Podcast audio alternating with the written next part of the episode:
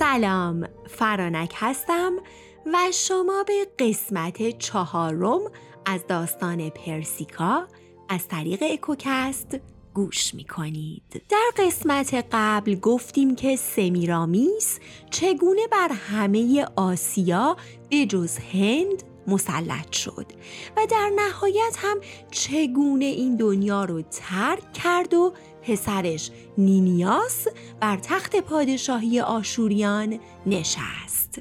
بریم ادامه داستان رو با هم بشنویم.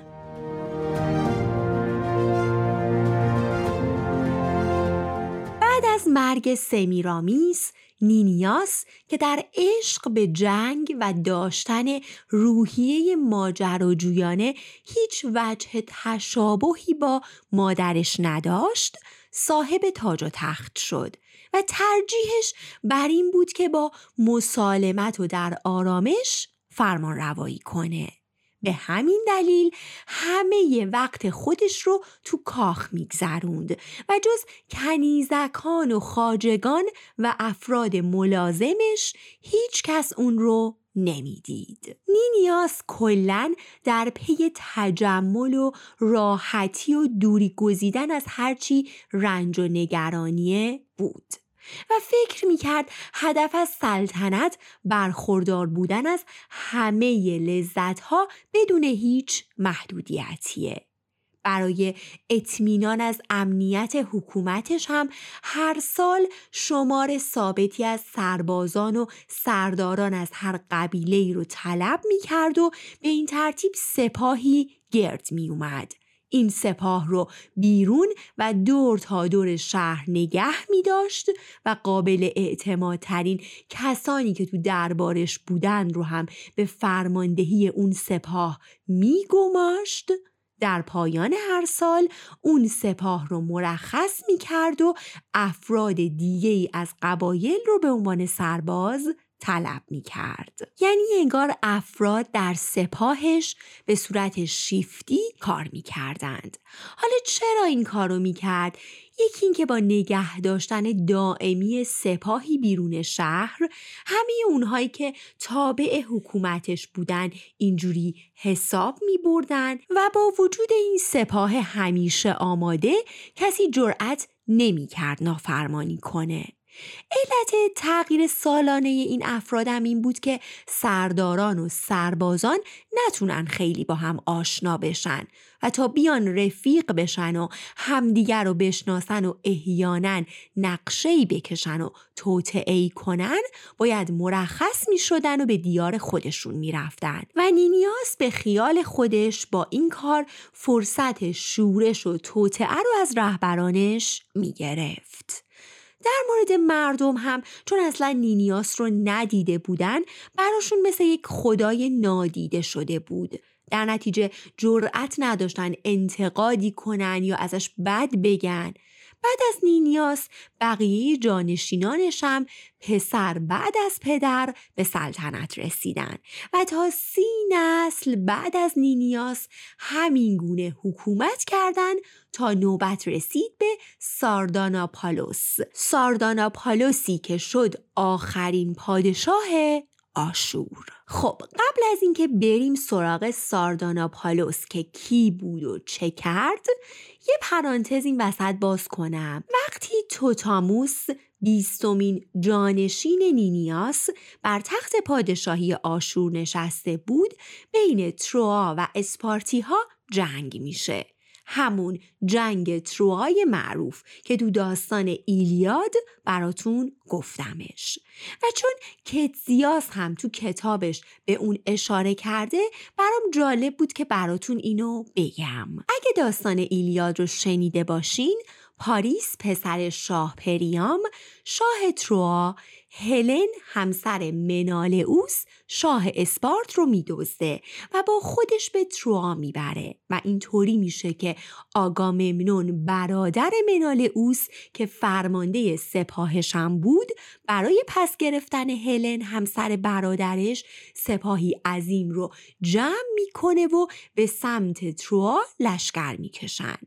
طبق گفته کتزیاس اون زمان تروا از اتباع آشور بود و به همین دلیل وقتی تروا فشار محاصره به تنگش آورده بود از پادشاه آشور یعنی توتاموس طلب کمک کرد و توتاموس هم ده هزار مرد حبشی و ده هزار مرد از تبار شوش رو به کمک تروایی ها میفرسته. حالا دیگه اینکه ادامش چی شد و جنگ به کجا رسید رو در اکوکست داستان ایلیاد می‌تونید گوش بدید. بریم سراغ ادامه داستان.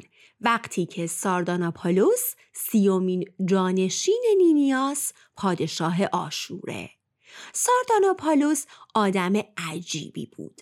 عجیبتر از همه پدران و اجدادش. و تو تجمل و تناسایی از همه اونها پیشی گرفته بود. سارداناپالوس تمایلات زنونه ای داشت.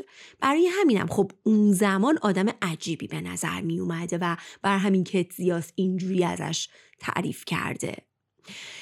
های زنونه می پوشید به چهره و تمام بدنش سفیداب می‌زد. حتی بعضا صورتش رو آرایش می کرد صداش رو عمدن زنونه می کرد و کلنم پی عشق و حال بود.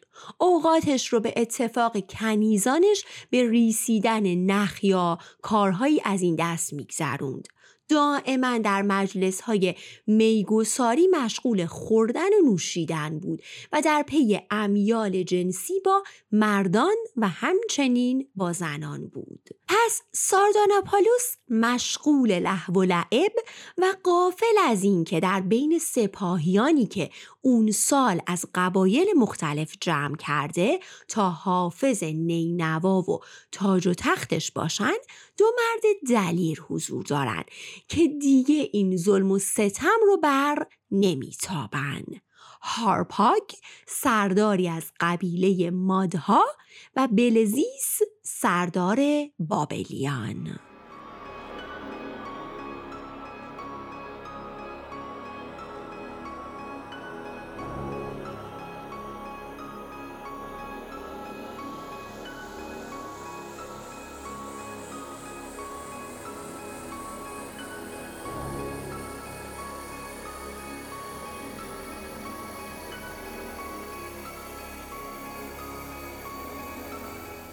هارپاگ که در دلیری و جنگاوری زبان زد بود و بلزیس عالی مقام ترین در بین کاهنان بابلی که پیشگویی هم می‌دونست.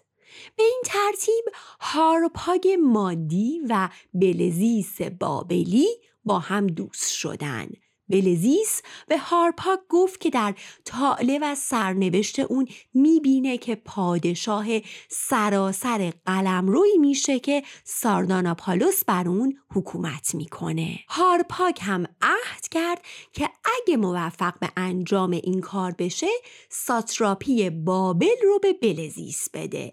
به این ترتیب هارپاگ و بلزیس پیمان دوستی بستند و سعی کردند رهبران قبایل دیگر رو با خودشون متحد کنند. اما همین که تصمیم به این کار گرفتن یک سالشون تموم شد و مجبور شدن به دیارشون برگردن و جا رو به سپاه جایگزین بدن. اونها از هم جدا شدن اما پیمان بستن تا طی یک سال پیش رو با رهبران قبایل خودشون و قبایل دیگه مثل پارس ها و عرب ها و غیره صحبت کنن و سپاهی جمع آوری کنن. یک سال گذشت و وقتی موعد جایگزینی سپاه بیرون نینوا شد هارپاک با سپاه چهارصد هزار نفره که جمع کرده بود خودش رو به نینوا رسوند و وانمود کردند که نیروهای جایگزینن و به این ترتیب گرداگرد نینوا رو گرفتن و محاصره کردن.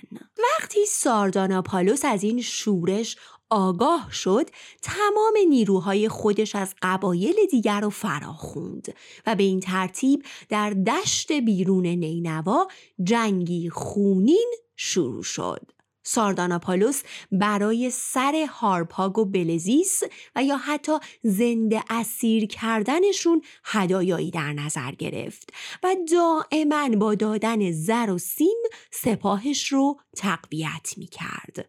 تلفات پی در پی شورشیان به قدری سنگین بود که کم کم امیدشون رو از دست دادن و داشتن به عقب نشینی فکر می کردن. که یکی از اون شبها وقتی بلزیس در هوای آزاد نشسته بود و به آسمون نگاه می کرد قرار گرفتن اجرام آسمانی و ستاره ها رو جوری دید که رو کرد به هارپاگ و سپاهیان و گفت اگر پنج روز صبر کنید و مقاومت کنید کمک با پای خودش به سراغتون میاد و تغییر بزرگی در راهه. هارپاک که به علم طالبینی و پیشگویی بلزیس ایمان داشت از سپاهیانش خواست چند روز دیگر رو هم دندون روی جگر بذارن و صبوری کنن. چند روزی گذشت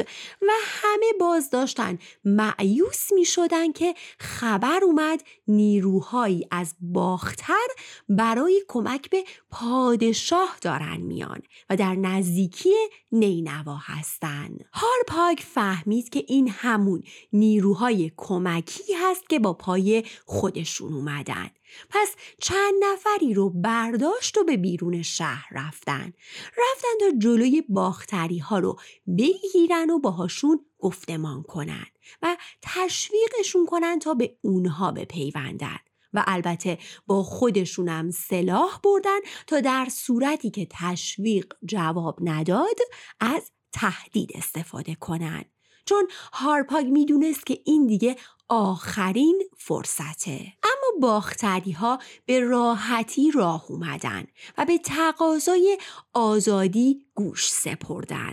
اول فرماندهانشون و بعد کل قوا پیمان یاری با هارپاک بستن و در همون بیرون نینوا و کنار سپاهیان دیگه اردو زدند. از اون سمت سارداناپالوس بیخبر از خیانت باختری ها با خوشحالی از پیروزی های قبلیش داشت بین سربازانش گوشت قربونی و شراب توضیح می کرد و سور و ساتی به پا بود که یهو هارپاگ و رفقاش با آگاهی از مستی سپاهیان و شاه به اونها شبیخون زدن. به این ترتیب شمار زیادی از اونها رو کشتن. بقیه رو هم تا شهر تعقیب کردن و تمام سپاهیان پشت دروازه های شهر بست نشستن و این یعنی شهر رو مورد محاصره قرار دادن. سارداناپالوس که این وضعیت درام رو دید شروع کرد سری نامه نوشتن به سرتاسر قلمروش و درخواست کمک کرد. بعد رفت سراغ متنی از نیاکانش که به اون رسیده بود. تو اون متن نوشته بود هیچ کس نینوا رو به زور نخواهد گرفت. مگر اینکه نخست رفتار رودخانه نسبت به شهر خسمانه بشه و با خوندن این متن خیالش راحت شد و گمان کرد که هیچ وقت این اتفاق نمیافته. در واقعیت هم شورشیانی که شهر رو محاصره کرده بودن اولش خوشحال و خودشون رو پیروز می‌دونستن. اما هرچی میگذشت انگار نه انگار. مردم تو شهر هر چی که نیاز داشتن به وفور در اختیارشون بود و در نتیجه در مقابل محاصره فشاری رو احساس نمی کردن و تسلیم نمی شدن. محاصره سه سال به طول انجامید. همه خسته و کلافه. اما سارداناپالوس خوشحال و خندان. تا اینکه در سال سوم طوفانهایی سیلاسا اتفاق افتاد. جوری که فرات تقیان کرد و سیل بخشی از شهر رو گرفت. این یعنی رودخونه رفتار خسمانش رو شروع کرد و این نشونه رو فقط سارداناپالوس بود که می‌فهمید.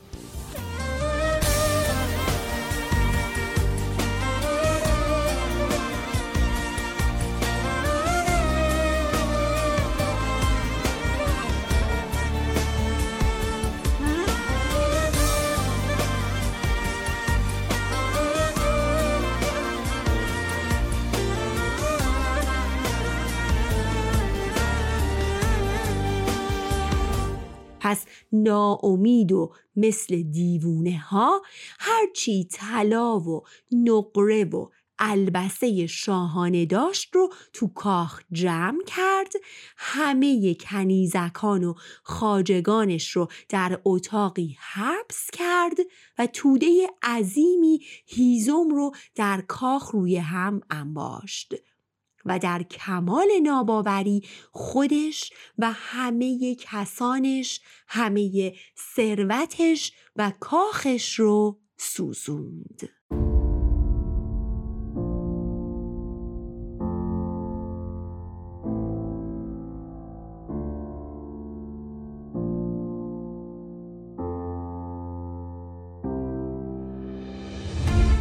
دوست دارید بدونید عاقبت سارداناپالوس چی شد و آیا هارپاگ موفق شد نینوا رو تصرف بکنه یا نه؟